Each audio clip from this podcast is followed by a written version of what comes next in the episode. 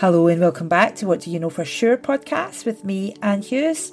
In this week's episode, I was joined by Lazara Canton as we talked about that power that we all have within us to transform our lives.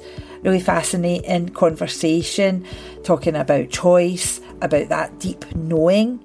I loved the point that Lazara makes in it about she knew what it was like to be the very worst version of herself, and therefore she knew how she had to turn herself around. A fantastic conversation. I hope that you enjoy it.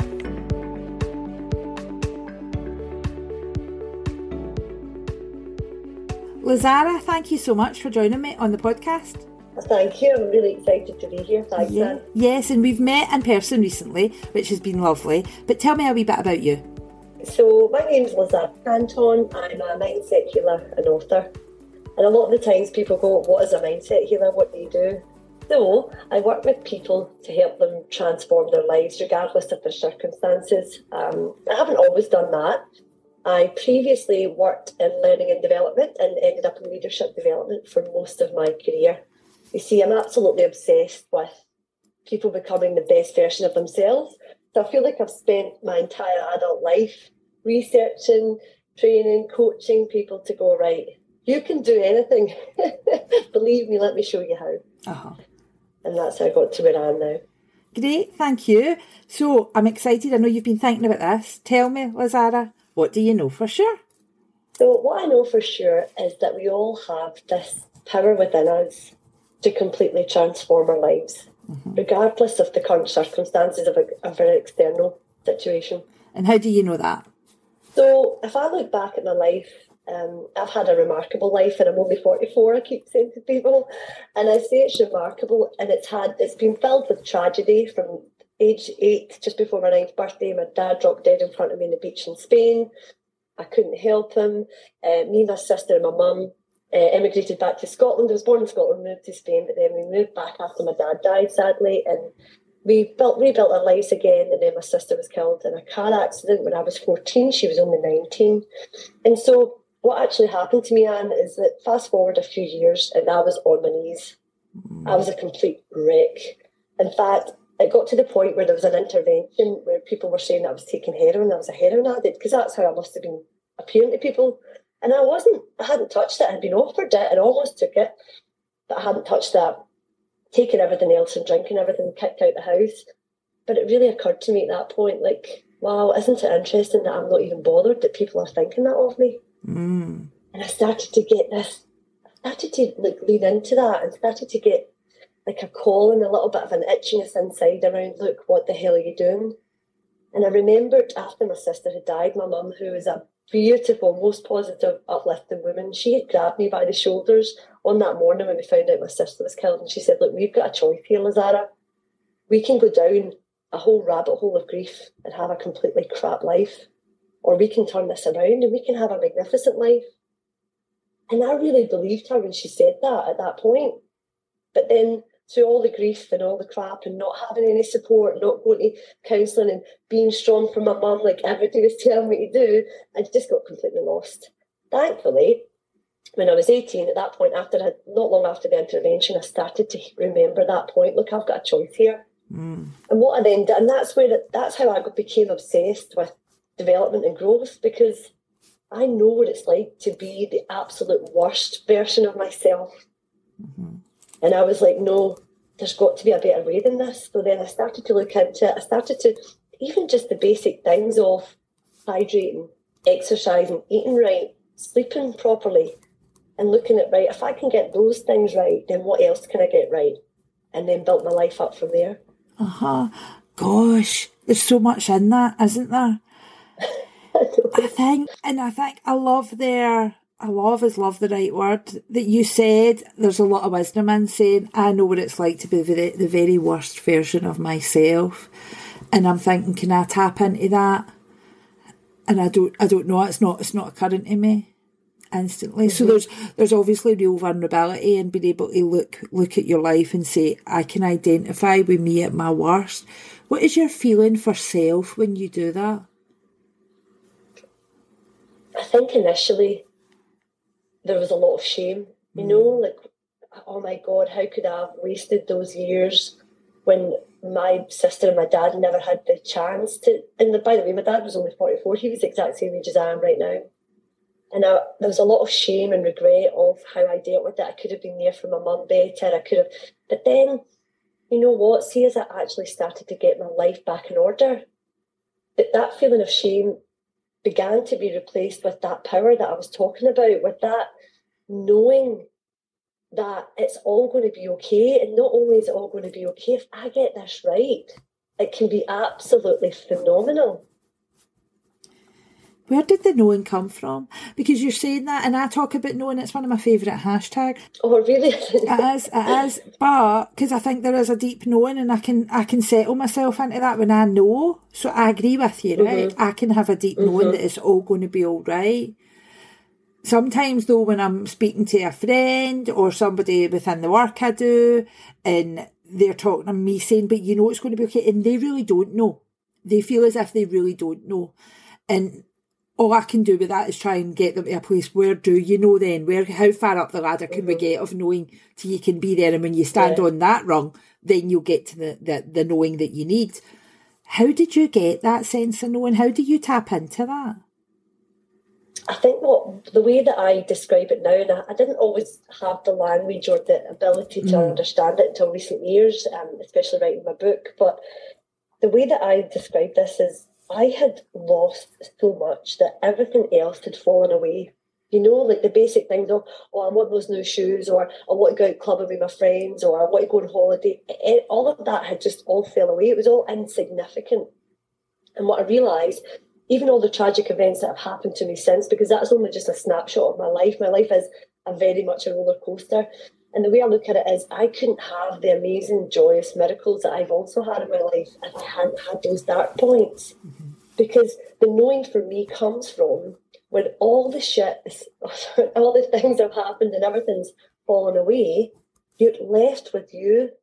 You're only left with yourself and your power and uh, what I'm what I've trained myself to do since is let my mind follow my heart and not the other way around. You know, mm. because when you describe that when you're speaking to people, and you can only get them to a certain level on the rung of knowing.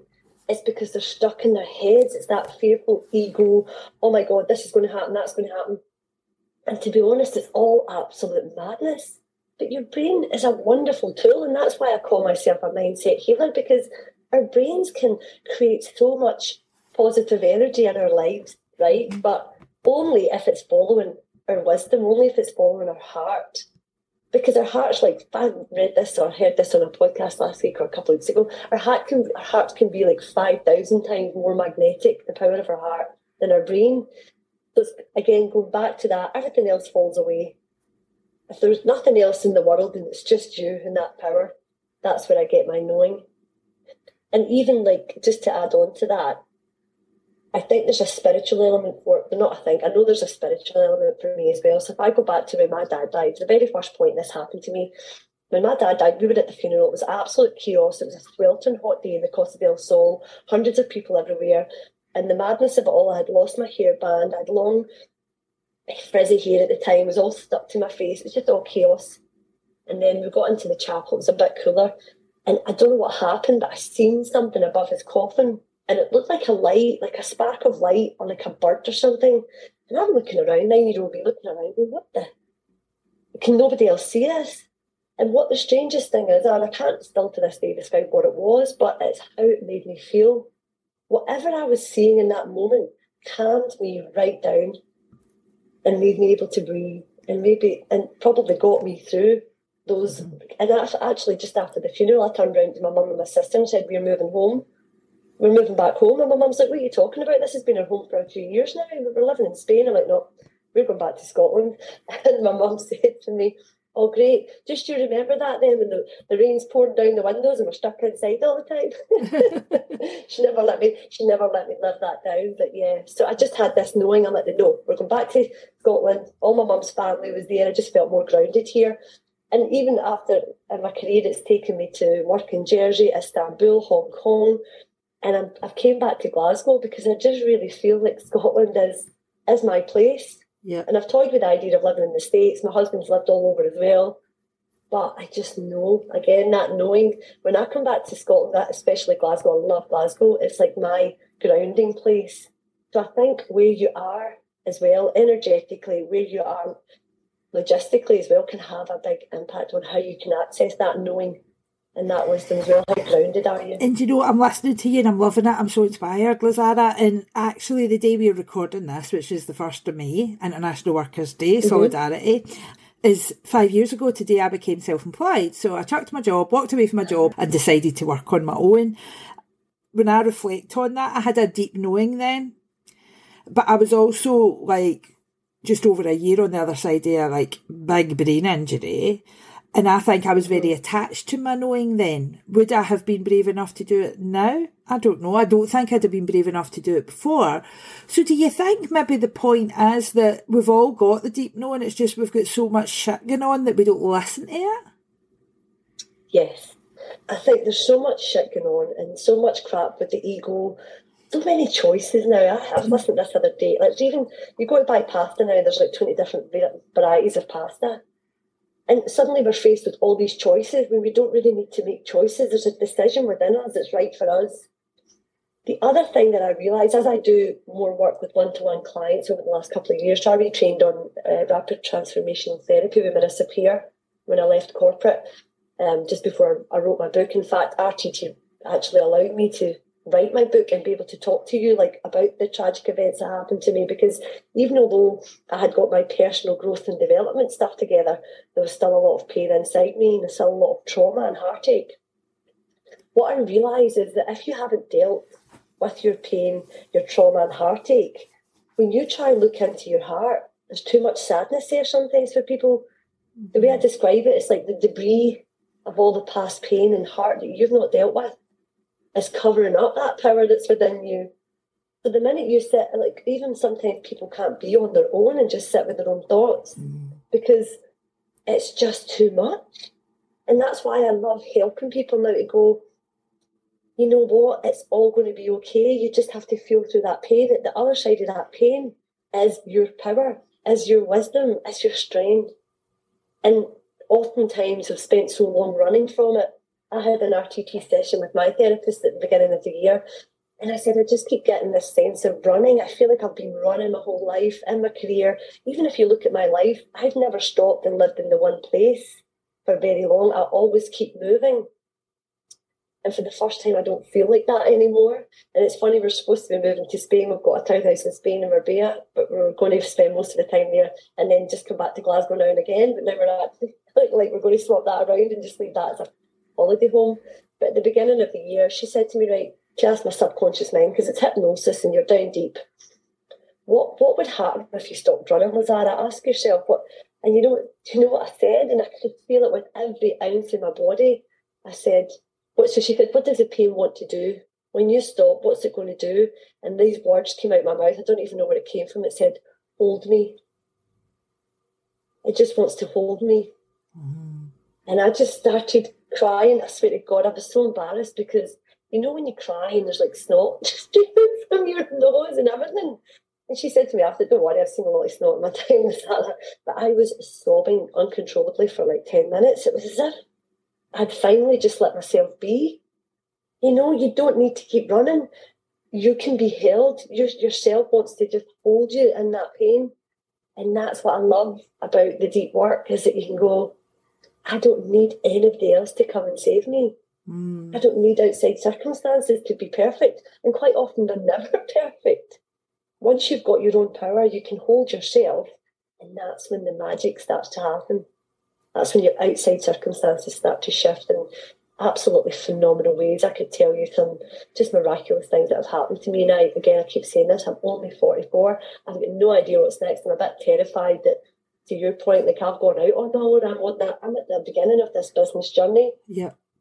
And I'm a bit like, some days I'm like, this is going to be phenomenal, and other days I'm like, I've not got a clue what I'm doing here.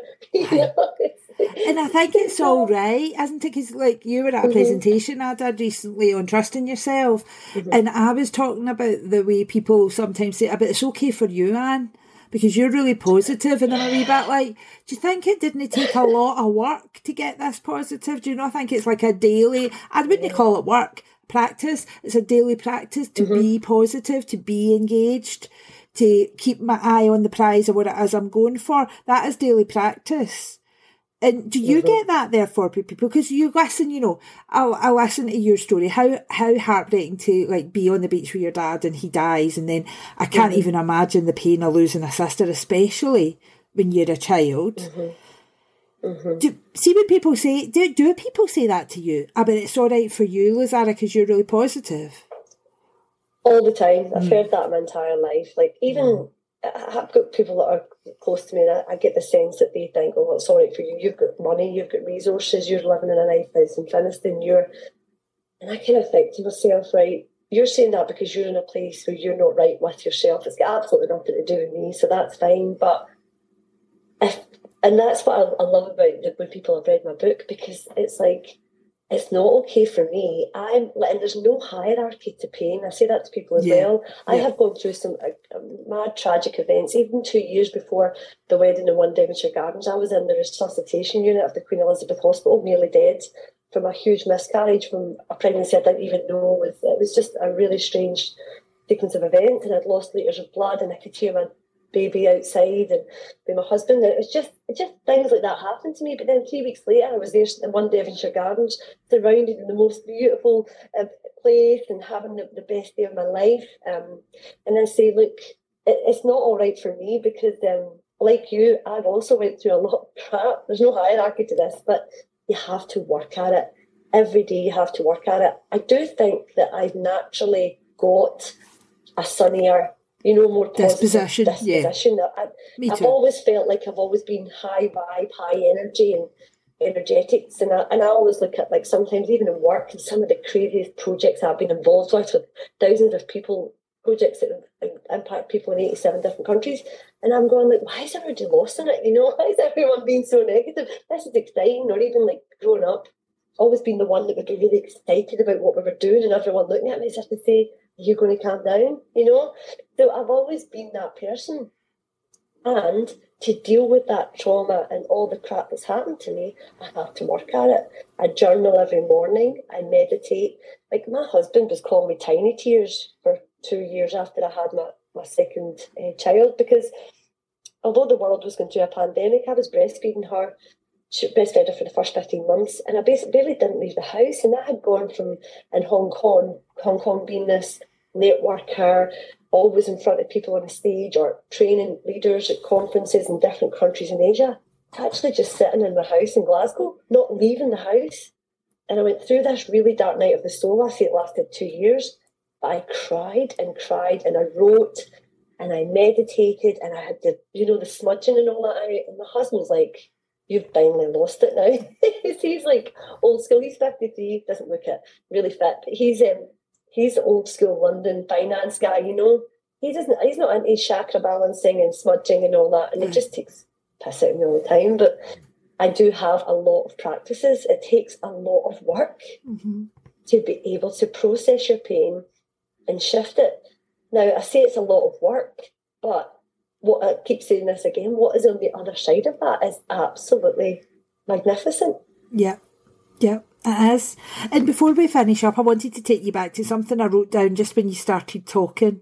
And you said you were mm-hmm. telling the story about obviously what your mum said to you and that after your sister passing, which is just just awful. But you had that realization. I've got a choice here that you had again when you mm-hmm. were nineteen, and everybody thought you were on the heroin. I've got a choice here. Mm-hmm.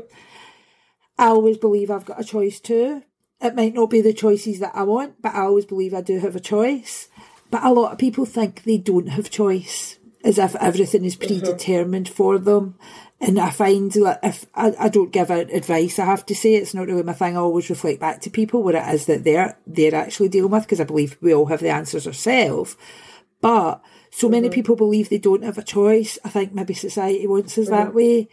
But how do you know that you've always got a choice and how that shows up in your life? Or even how do you express that to those you're working with about choice? I think if I feel myself in my own experience when I start to feel that helplessness, I always go back to just the very basics of my life. Have I not have I not slept enough? Because when you're in that fearful, I've not got a choice place, if you're tired, if you're dehydrated, if you've been eating a lot of crap, if you've been drinking, all of these things contribute. And oftentimes I have to take a step back and go, right, the reason why I feel helpless, is like I've not got a choice, is because I, just basically I'm not doing the right things physically to get my energy in the right place.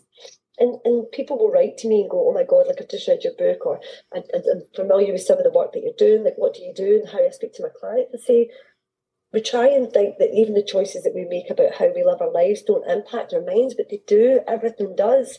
So just on a very basic level, because there's no point me doing deep work with you and sending you a hypnosis that you listen to for 21 days and we uncover things of the past when you're maybe making poor choices that are going to still impact your energy every day because then you're fighting an uphill struggle. So I just say, kind of keep to the basics and really dive deep into your body and the energy of your body You've got a choice of what you put in your body. You've got a choice to how you actually live your day day to day. Just go back to that very basic level. And I find that if you can get people to just go, that this is what I do. My step one is what is your current reality? Mm-hmm. Because you're saying you don't have a choice, but there's something that you're choosing every day that's making you feel like that. You might be in a shitty relationship.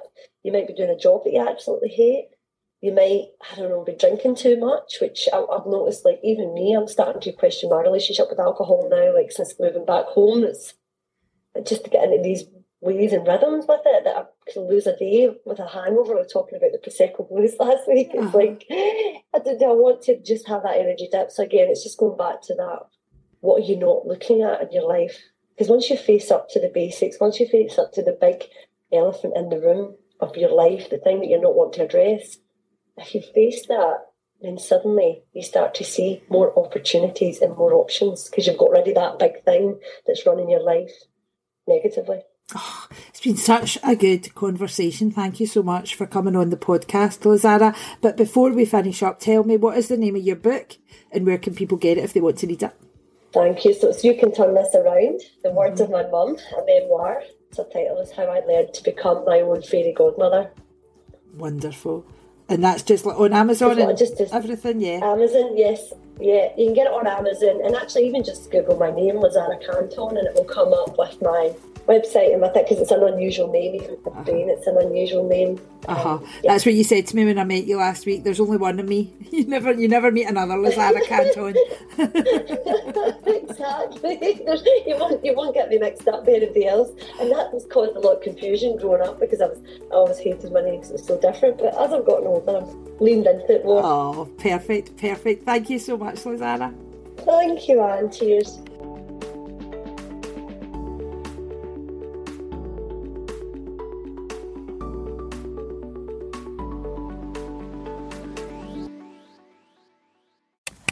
Hello, and thank you for joining me on this episode of What Do You Know For Sure podcast.